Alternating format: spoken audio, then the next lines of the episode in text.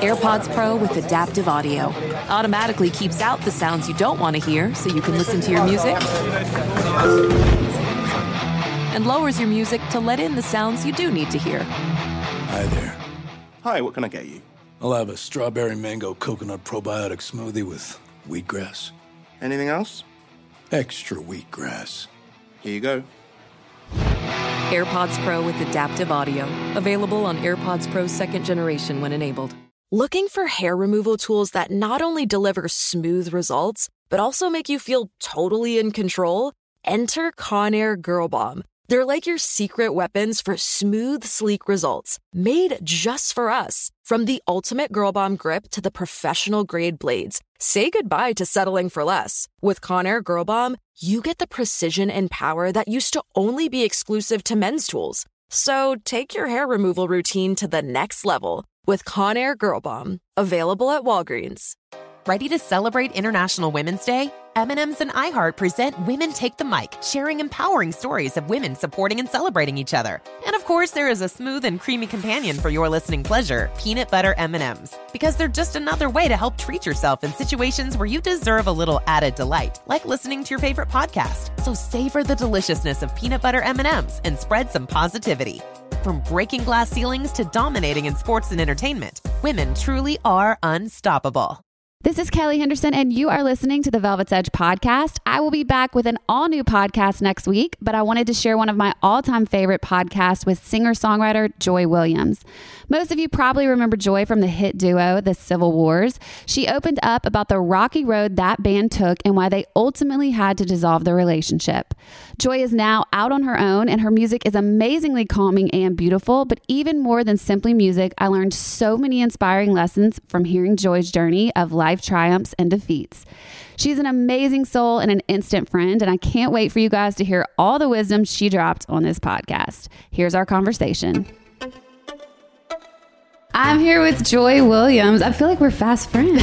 wow, we, just met. We but- just literally sat down, and it was we just off to the races we went. Didn't yeah, um, interior design. We covered a lot of things. I know. And your glasses right now today are matching the wall that I now I'm asking about paint colors about. So I'm feeling very on brand today.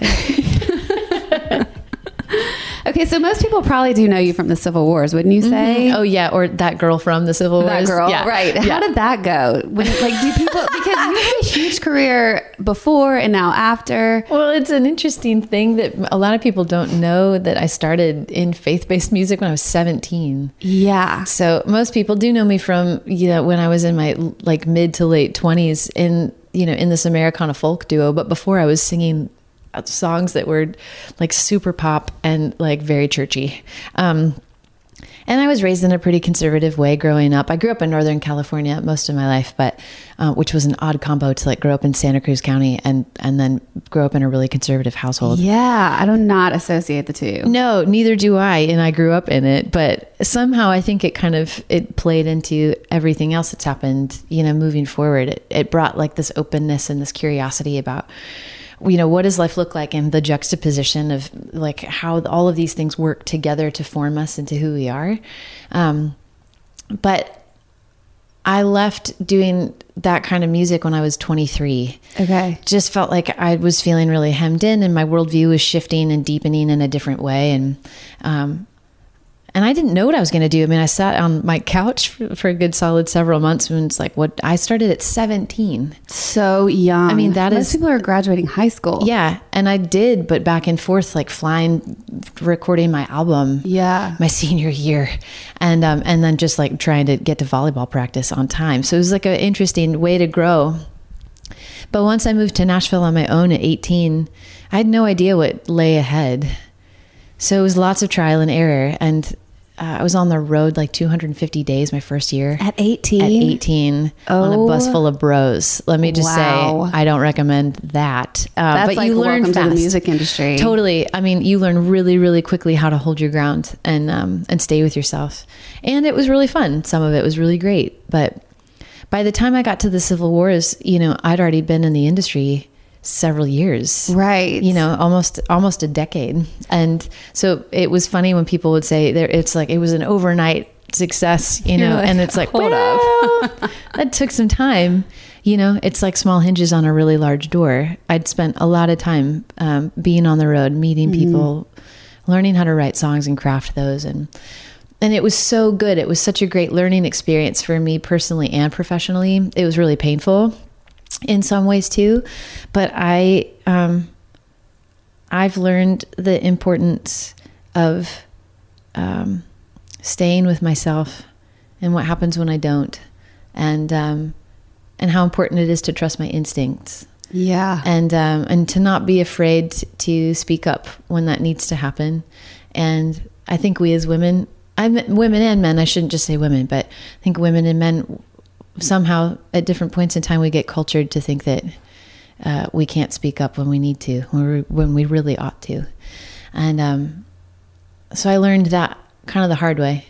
But I will say that I got to do like bucket, like like bucket list experiences. You know, Oh, like yeah. I- meeting Paul McCartney and like hanging out. I mean, the list could go on and on and on about the things that I'd always hoped to do in my career, f- working my ass off to get to that spot and finally experiencing that mm-hmm. was really awesome. And then I describe it as a little bit like seeing the backside of Disney World that it's really exciting. And then you turn around and you go okay there's a lot more to life than just this as well.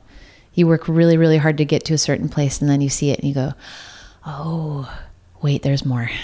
And not more stuff or like more accolades to get but it means there's more in life to to look at what really matters to you and why. And um and that taught me that era taught me that in a really stark way Wow, that's a huge part. The owning yourself, I think, is huge. But if you started at 17, didn't don't you feel like you had to learn that pretty fast? Oh, geez. I mean, yeah. And what a weird way to like learn about yourself while people clap for you every night. right. That can really tweak with your brain. And I don't, I don't say that as like wah wah. I mean, that's not like cry me a river. Um, it just was what it was. It was how I, how I grew up. But it was really good that when I left uh, doing music in that way at that age, that I had a lot of time. I mean, I didn't know what I was going to do. I hadn't finished college. I didn't even go. I mean, I graduated valedictorian from my high school and didn't go to college because I already had this career. How did you graduate valedictorian if you're like going back and forth doing music too? I am a nerd. Are you really fucking smart? I am a nerd. I am a nerd. Wow. I don't know if I don't know if I I don't know. I, I don't know what makes someone smart or not. But I but I did. I, I was a kid that was like, uh, let me see if I can do that. Let me see if I can do that. Let me try that. I think I can do that. And at the time, I was like that kid that just really always wanted the gold star. Yeah. And I think I think some of that was helpful and some of that wasn't. You know, I I laugh that I've been a recovering perfectionist. Same. Yeah. I can tell. You can. I can. Well, it takes one to How know you one. tell? It takes one to know one. You just met me. I know, but but also it it sitting down with you, I can tell you're very kind, and I can also tell you're probably really hard on yourself. exactly. So- Are you very empathetic? I am. I am. You are too. Yeah. So So you yeah. feel it. Yeah, I do, and um, and that's why it'd probably be fun if you and I had a cocktail afterwards because we'd probably it's a little early in the day, it's but 10:30. um, not now.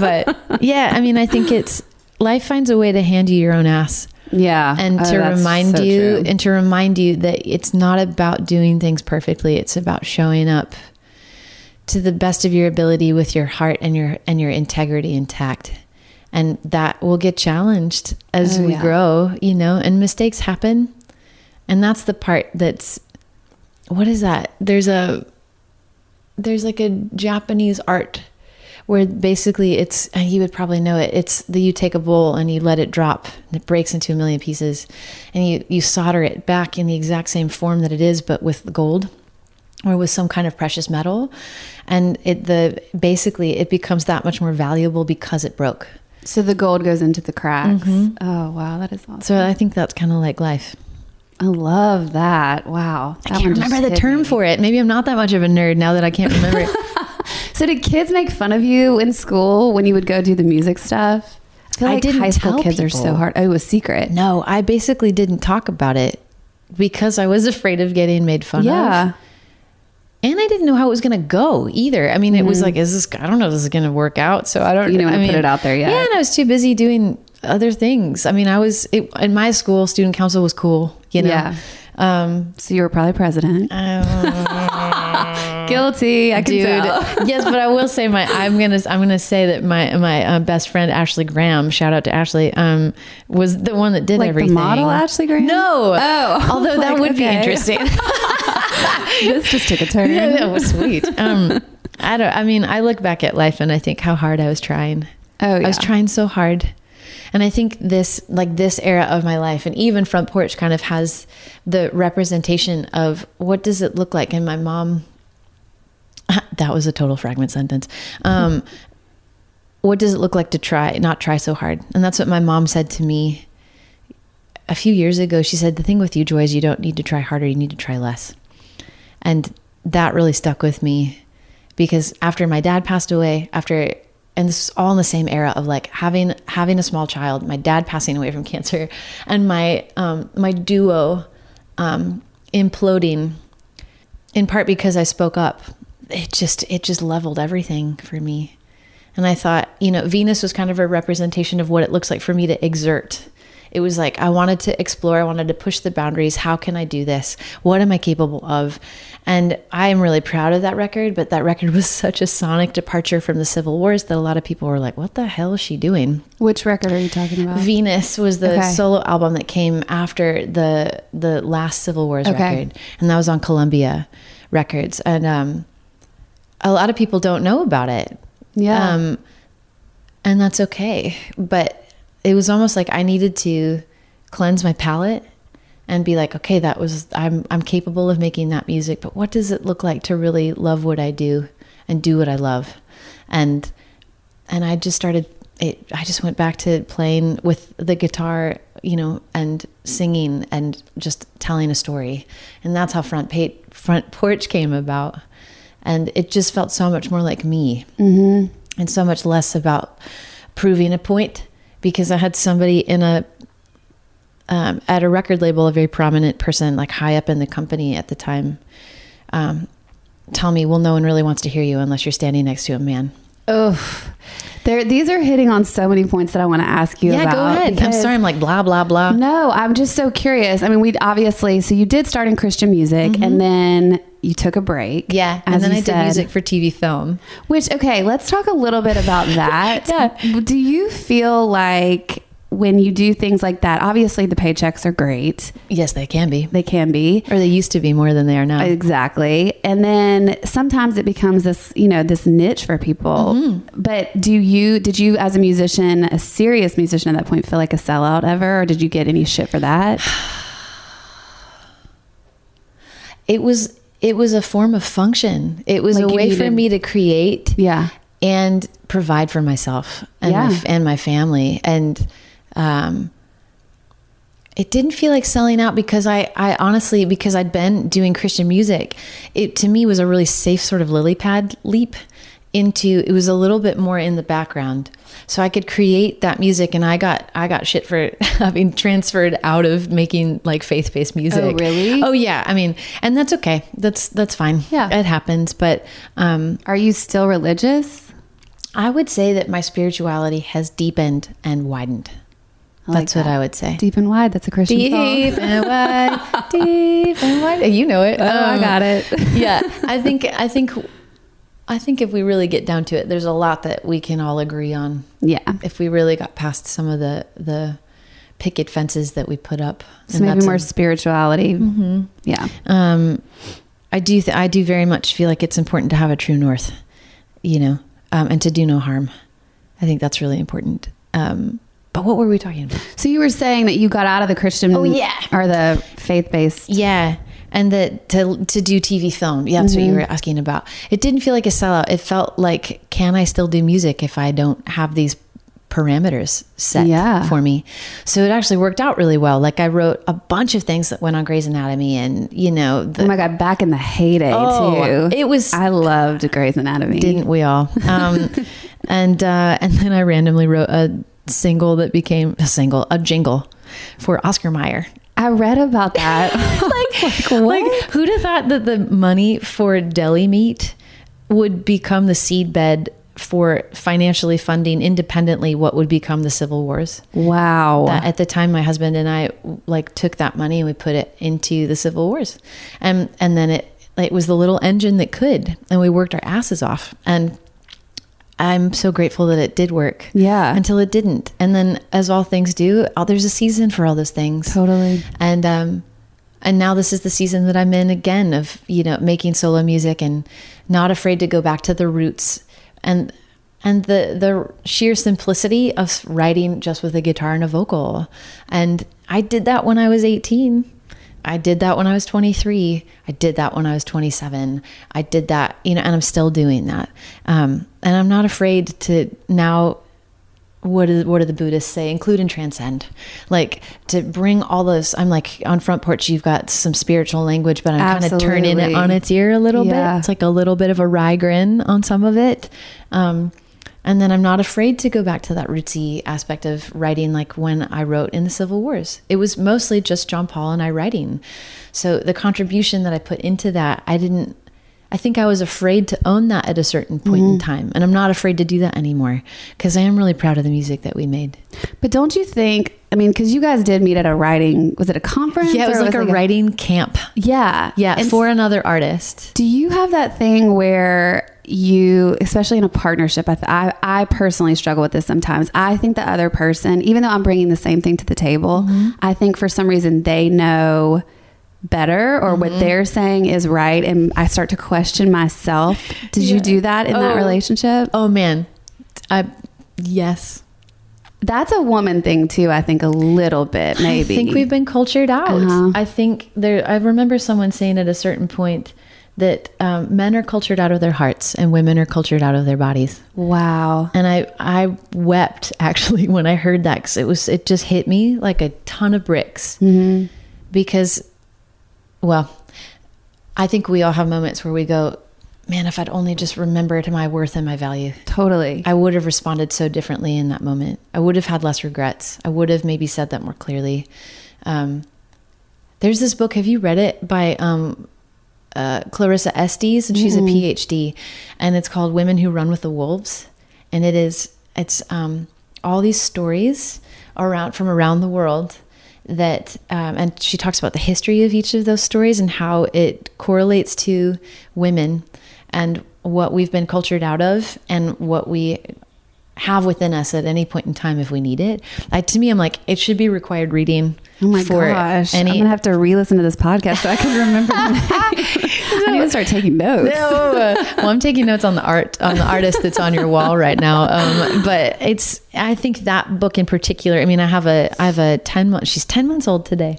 Um, I have a ten month old daughter right now, and and I think to myself, I really want to make sure that I ingest this Yeah. the wisdom of this and the wisdom from my mom and and the wisdom that I'm getting so I can pass it down to her and hopefully she can feel the shift within her to trust her instincts more. What happened for you like when you you said you felt like you kind of have been sort of cultured to sort of defer. And I mm-hmm. was too. I mm-hmm. totally was too. There's lots of moments where I'm like, well, surely they must know more than me. Totally. And I go, says who?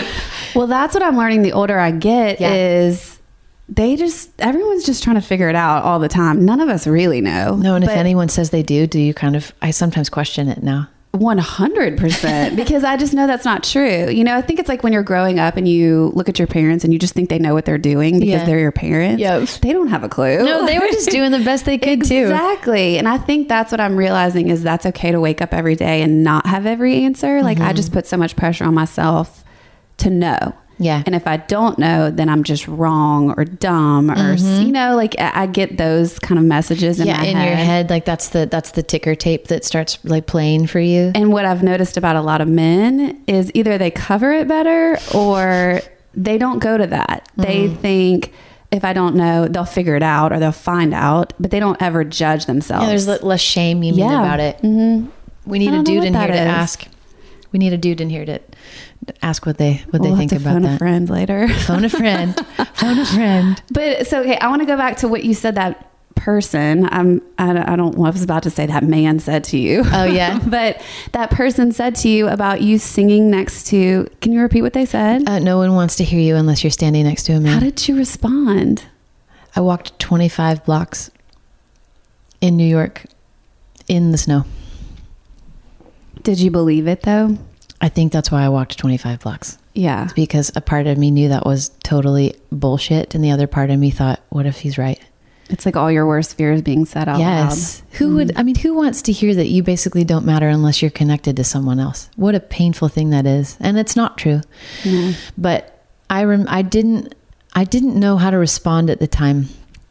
I remember saying, I don't agree because I thought if I snap back, then that's not, that's, I don't even need to entertain that. And if I snap back, then I'm sort of, um, I'm reacting instead of responding.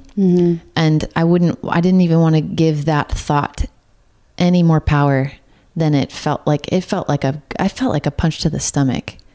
And I have to keep reminding myself that some people may think that, and that's okay. But I'm not going to waste any more time thinking about that. What can I do now? And who can I be now? And what kind of woman can I be where I can make my kids proud?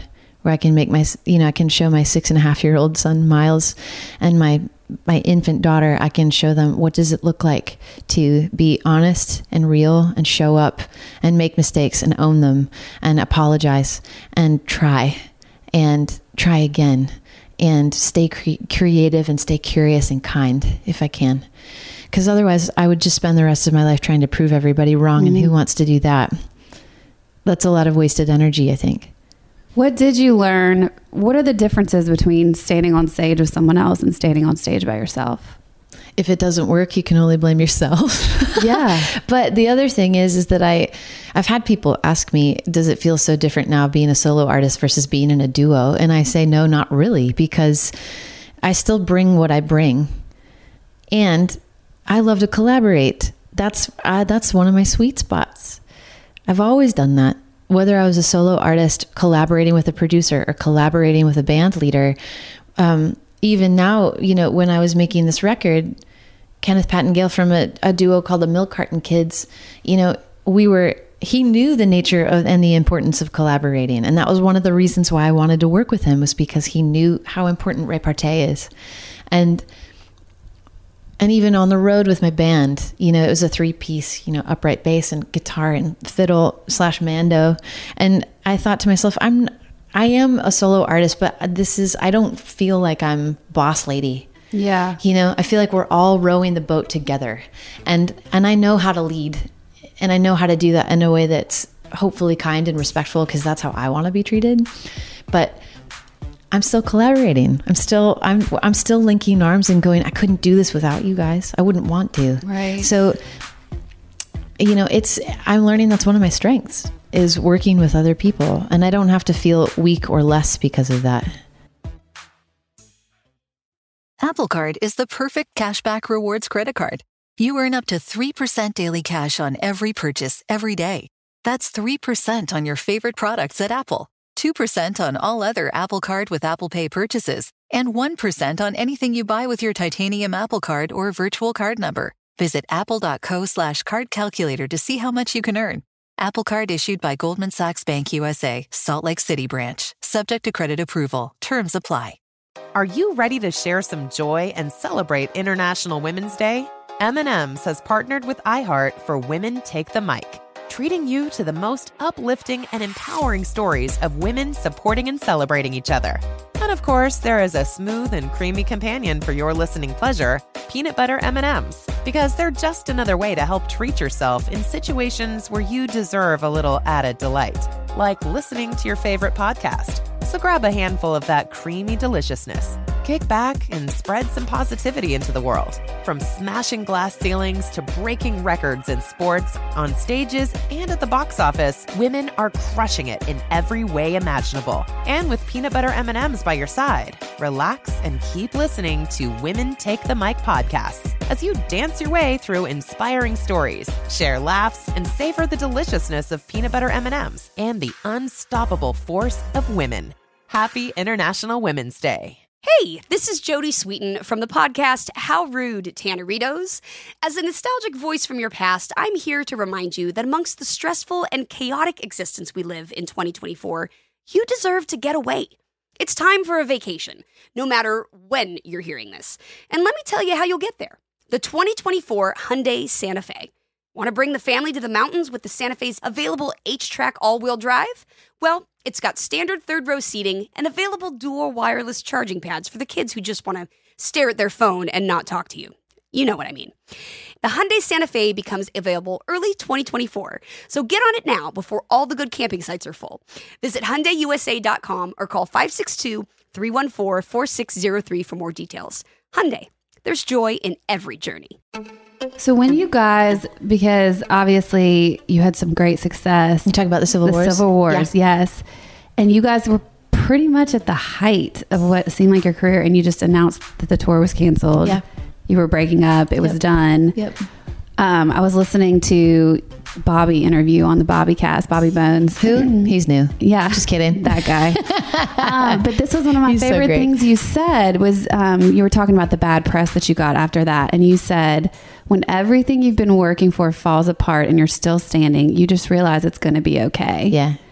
So what was that like? Can you talk me through that? Because I, I imagine that if I'd been working so hard for something and it's finally happening. I mean, you said you've been doing music since you were 17. Mm-hmm. Yeah. And then all of a sudden it's happening and then it's just not. Mm-hmm. And you're also being beat up for it And misunderstood. and misunderstood. Yeah. What does that feel like? Without like? the ability to defend yourself, Yeah. frankly. Um, what does it feel like? Yeah. Total annihil like ego annihilation. Okay. um, it feels it feels like when you walk into the grocery store and you see somebody that you know four weeks ago would have been walking right up to you and and chatting you up um, now glares at you and walks right past you like they don't even know you. Wow. and and you go you know this might be one of one of kind of a version of my worst nightmare but i'm still breathing. And you really do get back to the basics of what am i really grateful for? I'm mm-hmm. grateful i get to wake up in a bed in a, a house that is warm. And what am i grateful for? That my worth and value is not determined on other people's opinions of me. And and that I get to walk this out in my own life and that's on me. And um I don't know you realize you take you take what you do seriously but you don't take yourself too seriously. And you go okay at a certain point this will pass and um, and people will people will be less vitriolic about it. Mm-hmm. and to have compassion because if people don't really know then that all they have are their opinions and their assumptions. And because it involves other people i don't feel like to publicly speak about that uh, would do much good Yeah. so i have to stay with that and that is hard some days because um, it's just hard but i think to myself it's about moving forward and Yeah. not and not looking back and um, you know i learned a lot there's things i would have done differently there's things i wouldn't have done differently and that's all life is i think That's what I was going to ask you. If you would go back, would you do it all all again? I, w- I don't know. I mean, you have. It's like eh, what's that movie, Sliding Doors? You know. Oh, yeah. It's like it's like well, if I didn't do that, then this wouldn't have happened, and then this wouldn't Exactly. have happened. So, I can say there are there are moments that I go, man, I wish I would have uh, remembered my backbone more. But ultimately, it's made me. It's brought me right here, sitting down with you. And would you have even realized that if you hadn't gone through that stuff? no, you probably know? not. I think suffering can be a great teacher. Yeah. Until it's not necessary. Yeah. So I don't know. What do you think? Like you looking back at your life, if you, if I asked you that same question, what would you say? I love that you turn interviews.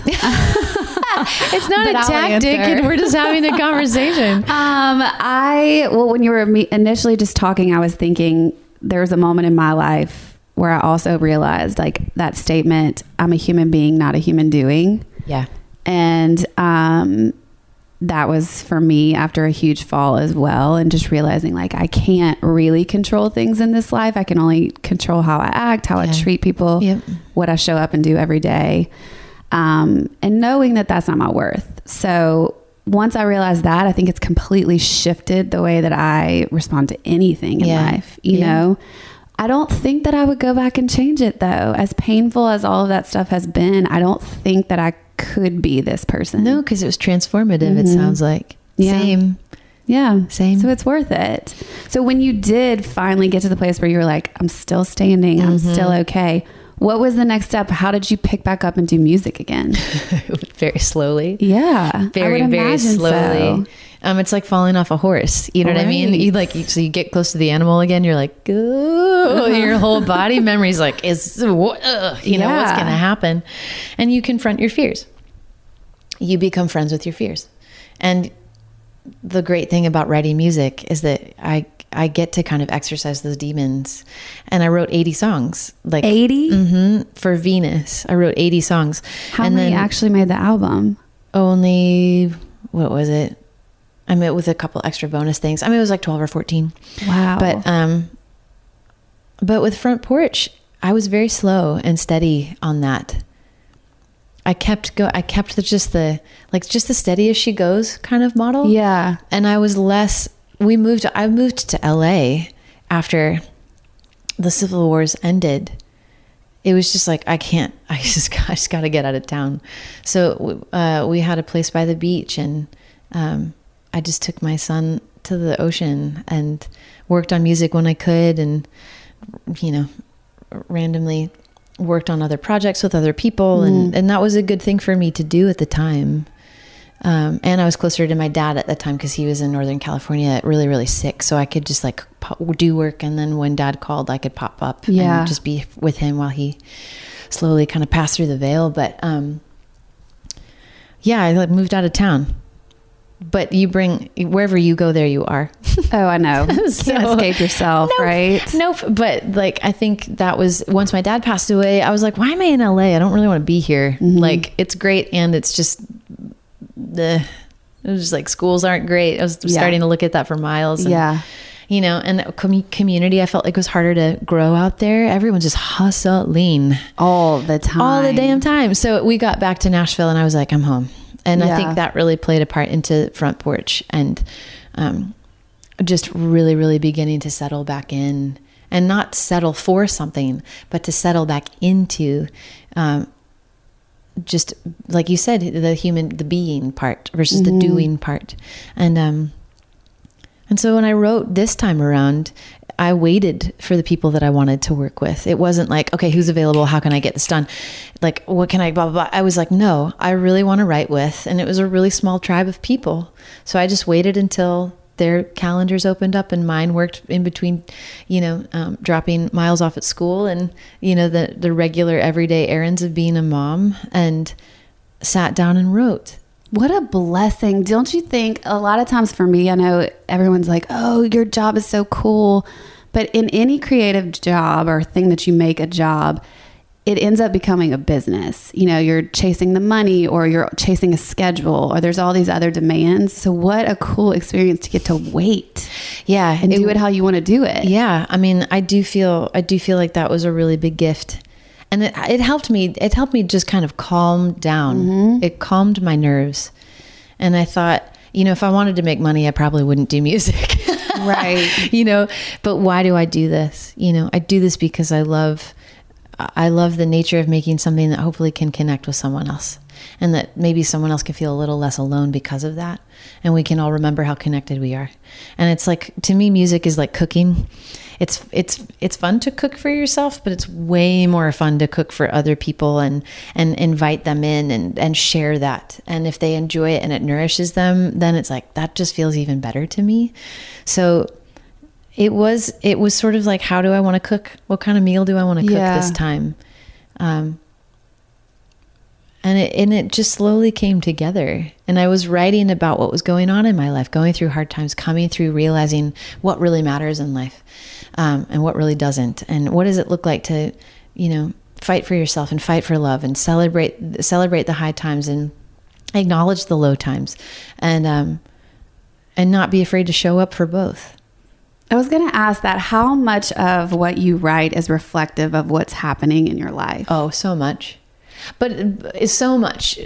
Also, in the sense of it can be what was happening in my life when I was having a conversation with one of my good friends, you know. Right. Like Trouble with Wanting is a song that is, you know, we can all we can all relate to the feeling, the ache of desire um, or the thought of like the what if dot dot dot question mark kind of stuff. Um, but that was from a conversation I had with one of my really good friends about her on again, off again relationship for 10 years. And then like a song called Hotel St. Cecilia on the record.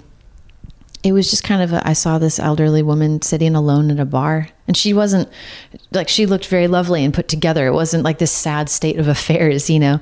But I just I just thought I wonder what her story is and I made one up and wrote that. And but a lot of it is directly autobiographical, like a song called Preacher's Daughter, of that every single line is uh, directly from my life. Because you grew up. I grew Your up a pastor's daughter. Yeah. So, um, so it's all in there. It's the the the the uh, the movie is in there. The movie in my mind is in there, Yeah. and then the ordinary everyday parts of my life are in there, like the front porch, you know, that currently has a howdy welcome mat on it, and you know, a couple razor scooters and a bike that's all banged up, and you know, sidewalk chalk on it, and that's that's also my real life too. Yeah. I've always been so envious of songwriters because it seems like such a therapeutic process. I'm like, you guys don't have to pay for what we have to pay for. Oh no, Lord! Oh, no, I swear to you, I've bought several therapists like uh, like apartments um, with the amount of therapy I've been Same. to. Hey, um, it is it is good. It's good therapy. Yeah. it is good therapy, and then it also can be like. If you're not careful, it can be like intense navel gazing. What do you mean? It can just be like, "This is what I've gone through," and I can write ten songs about it. So it's like, So it could get really dark. yeah. so it, I think it's. I tell my son all the time, you've got to become friends with your with your feelings, otherwise they'll come out sideways. So true. So wow. it's like learning to make friends with your feelings also allows allows us to communicate more clearly and hopefully write better songs. feelings know? are just feelings. yeah, and they're important to Yep. acknowledge. Yep. and they're important not to necessarily camp there for like decades at a time. And life is hard. Like I'm in a season right now that I never thought that I would have to be in, that I never wanted to be in. Um, and yet this is where I am. Yeah. And I've got beautiful music in the midst of all of this, and I have two amazing kids. And and I think I'm gonna be okay. That just made me think of my favorite song on the album, All I Need. Uh, I've been listening to that on repeat. Mm. And that also reminds me, that is kind of you coming full circle because there's a lot of spirituality in that, Mm-hmm. you know? Such a beautiful, simple song, but it not simple to downplay.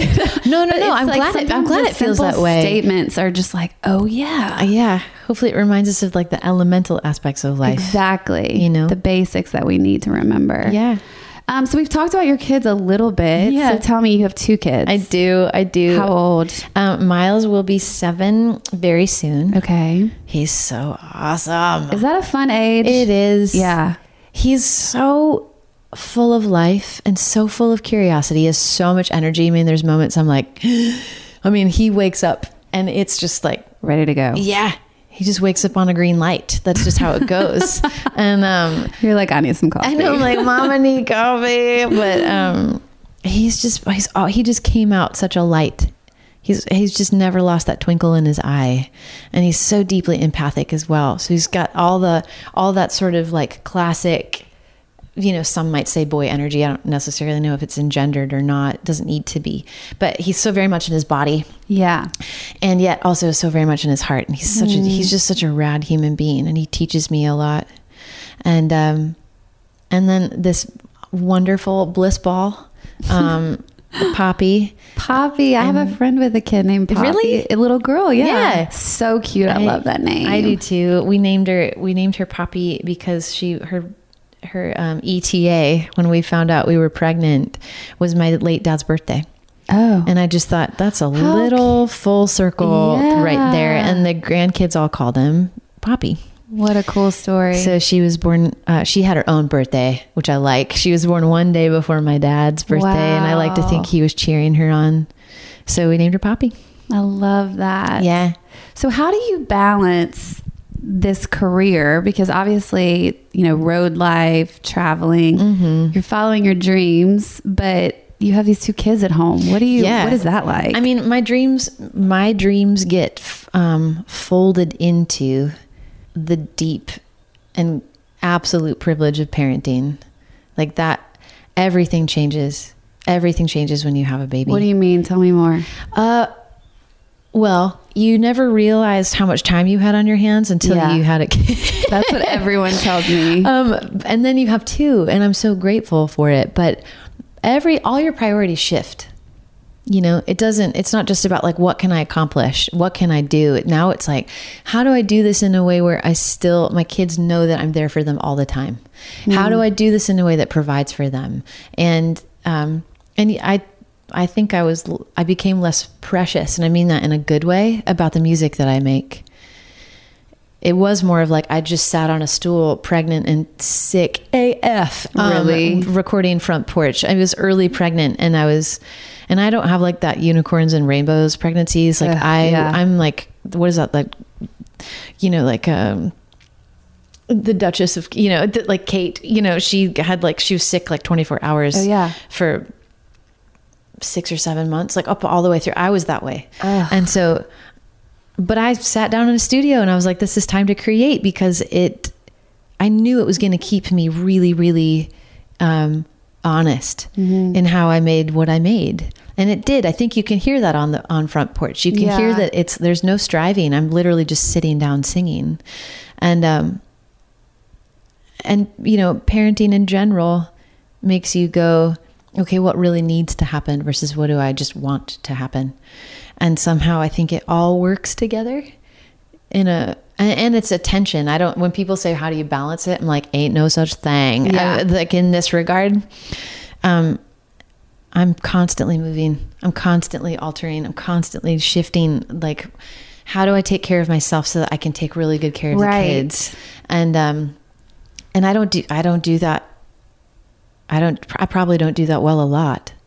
But at least I'm able to say it and um, thought it. yeah and and and say this isn't about doing this perfectly again getting back to that whole thing um, it's about how can i do this with bravery and kindness and um, and show up for the people that i love um, I'll let you know if I figure it out, or Please do. or you let me know, and then you can write a book and make a bajillion dollars, and then Oprah will interview you, and then I will like That buy would be a dream tickets to your true. seminars, and you know, it'll be it'll be a whole thing. It'll be a, it'll be a whole Brene Brown thing. Oh my God, you're Um, speaking my language. who I really want to be friends with. Same. Her and Oprah would be. I mean, that people talk about who they would want to meet. I'm like, those are my people. Yeah, I would like to be adopted by Michelle Obama and Oprah Yes. and Brene Brown and oh, there's so many names. Who else?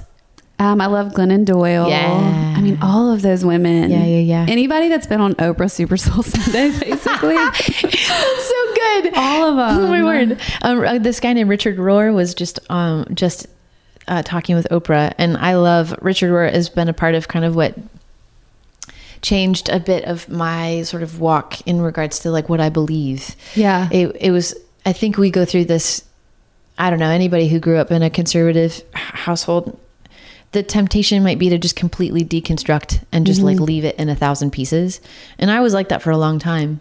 But um, this guy named Richard Rohr, he's a Franciscan monk who um, has a center in New Mexico called the CAC, the Center for Action and Contemplation. And he wrote this book called Everything Belongs. And it was like my first step back into like, oh, wait, maybe I don't need to throw it all out. And uh, it was a pretty cool, pretty cool path. And then he got interviewed by Oprah. I'm like, see, see, if you get in- interviewed knows by what's up. Oprah, you're doing yeah, you're doing something right though. You know, that is like literal goals of, totally, of life. totally. Um, that is interesting though about your spirituality because I feel the same way. It's like Do you? yeah, I grew up in a really Christian conservative home, Mm-hmm. and I don't necessarily practice those same beliefs, but Mm-hmm. I do think it's it never leaves you. It might for me, it's just expanded Mm-hmm. a lot, and life has just. I don't know. I just see everything with a bigger perspective now than I yeah. used to. Yeah, I just think there's so many walls. Why are there so many walls? Like if we Right. could, if we could take those walls down, I think we really get back to the basics, which I think most teachers in the world that's what everyone's trying to remind us of. Yeah. you know. But to So- each their own. Front porch is out. It came out in May. Mm-hmm. Yep, it did. What's your favorite? What was your favorite part of recording that album? Oh man. I just never had so much fun recording in a studio. And that's saying a lot because, like I mentioned, I was really, really dog sick. But, and I've been in studios for many, many years. But working with Kenneth as a co producer um, was really special. And then the way in which we went about it just felt really, really good. I mean, Kenneth was like, okay, I, I said, I want to record this record um, in the most unadulterated way possible, meaning like I don't want overdubs, so there's no overdubs on the record. It's literally just like front to back performances. And um, I've always said if you can't do it in one take, you probably shouldn't try and do it live.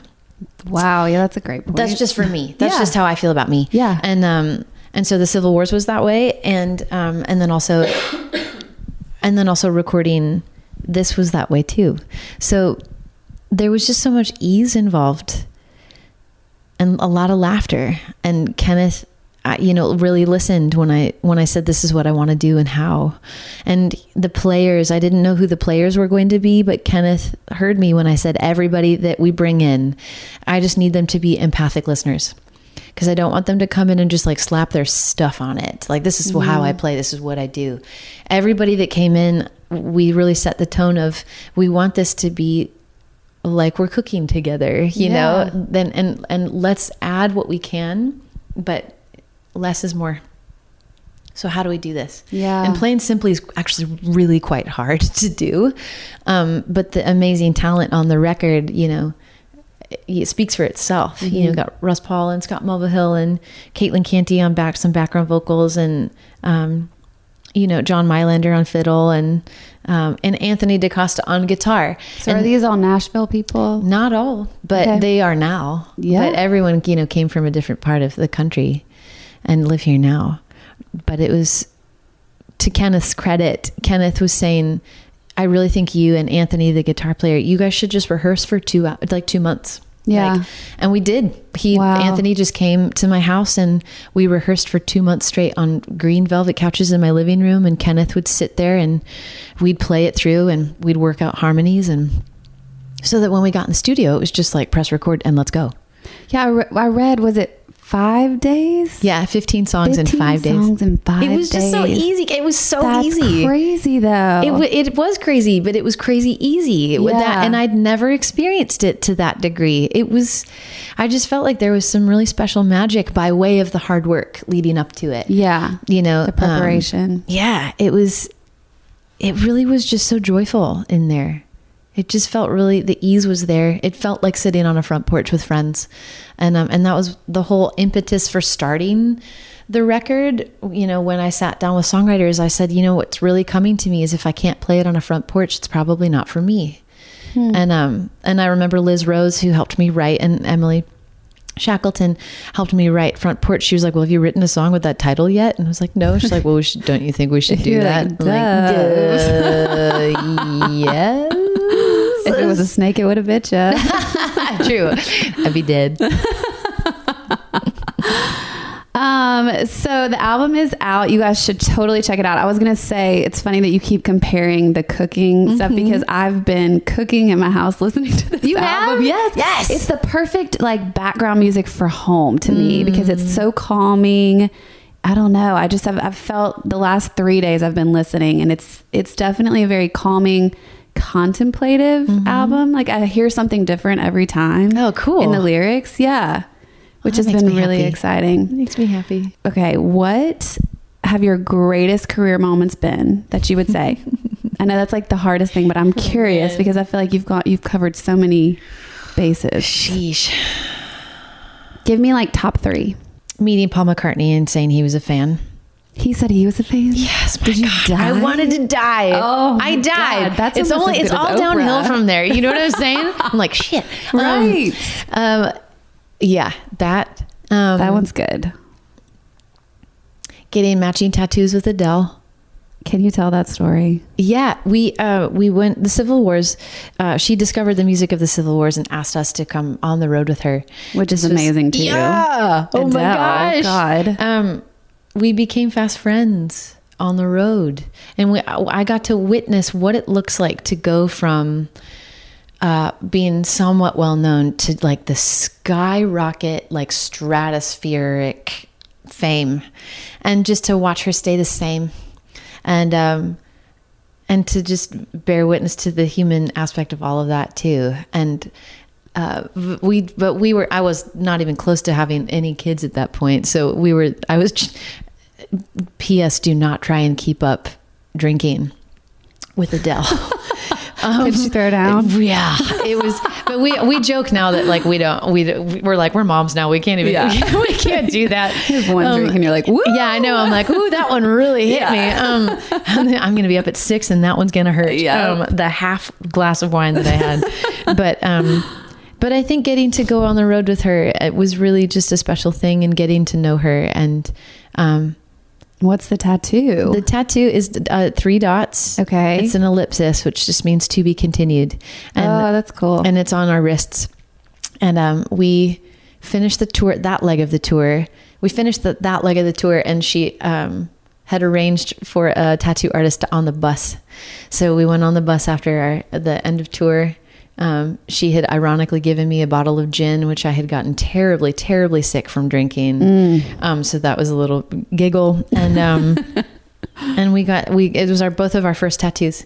oh, wow. And um, and now we kind of we think that it's I don't know. I haven't I haven't spoken to her in a little bit, but um, but I look down and I think to myself, that's right. Everything is to be continued. You keep you keep an open mind about what's about to happen. You know, you never know how life is going to move, but you just keep remembering there's always more. There's always more to be continued. Like our friendship, and Yeah. and then we both wound up having like getting pregnant around the same time, just totally randomly. So we've joked at times that it's you know it's like us two and our son. it's like connected you guys. Yeah, but and then now I don't know if I need to add a fourth stop, but then that wouldn't work out for Poppy. But um, it wouldn't be an ellipsis.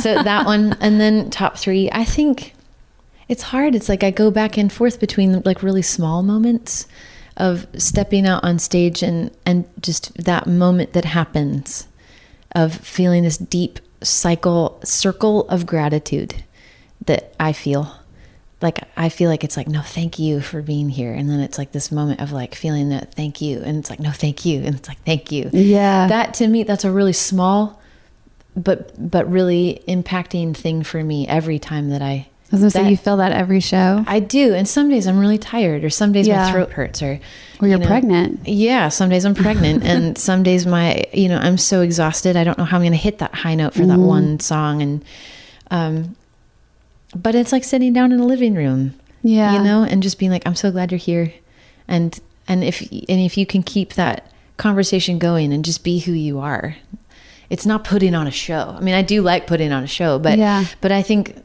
the shows I love going to the most are the shows where I feel like people really bring themselves.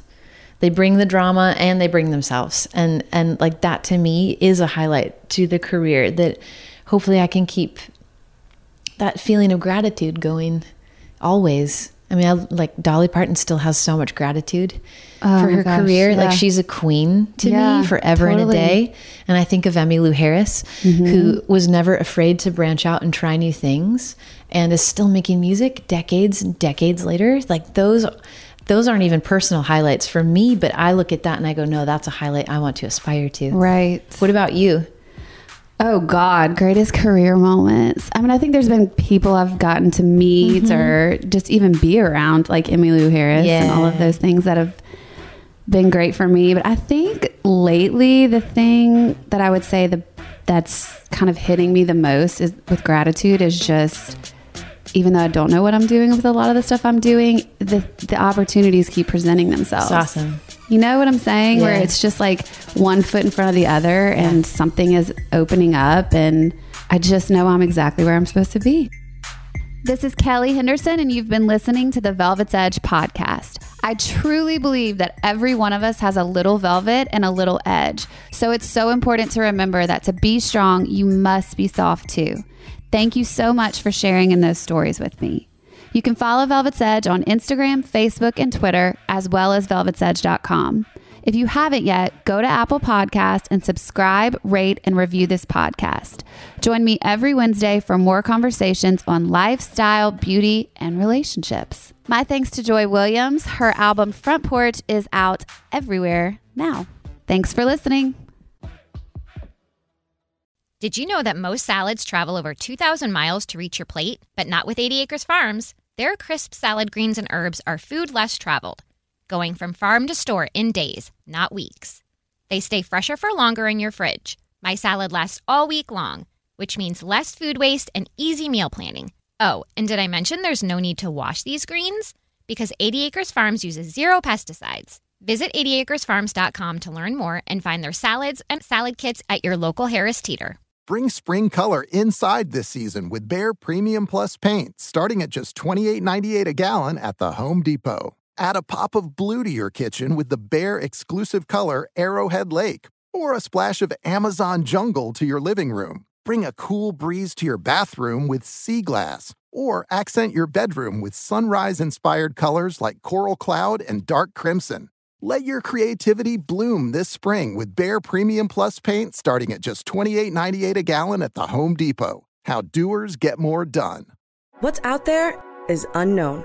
So at UC San Diego, out we go. Because to take on the challenges of the here and now, you gotta get your feet wet, your eyes open, and your mind out there, way out there. Turning the unknown into cures, culture, and connections with each step forward. So pack a bag, a notebook, and some sandals, and get ready to look far and think further. UC San Diego. Learn more at ucsd.edu.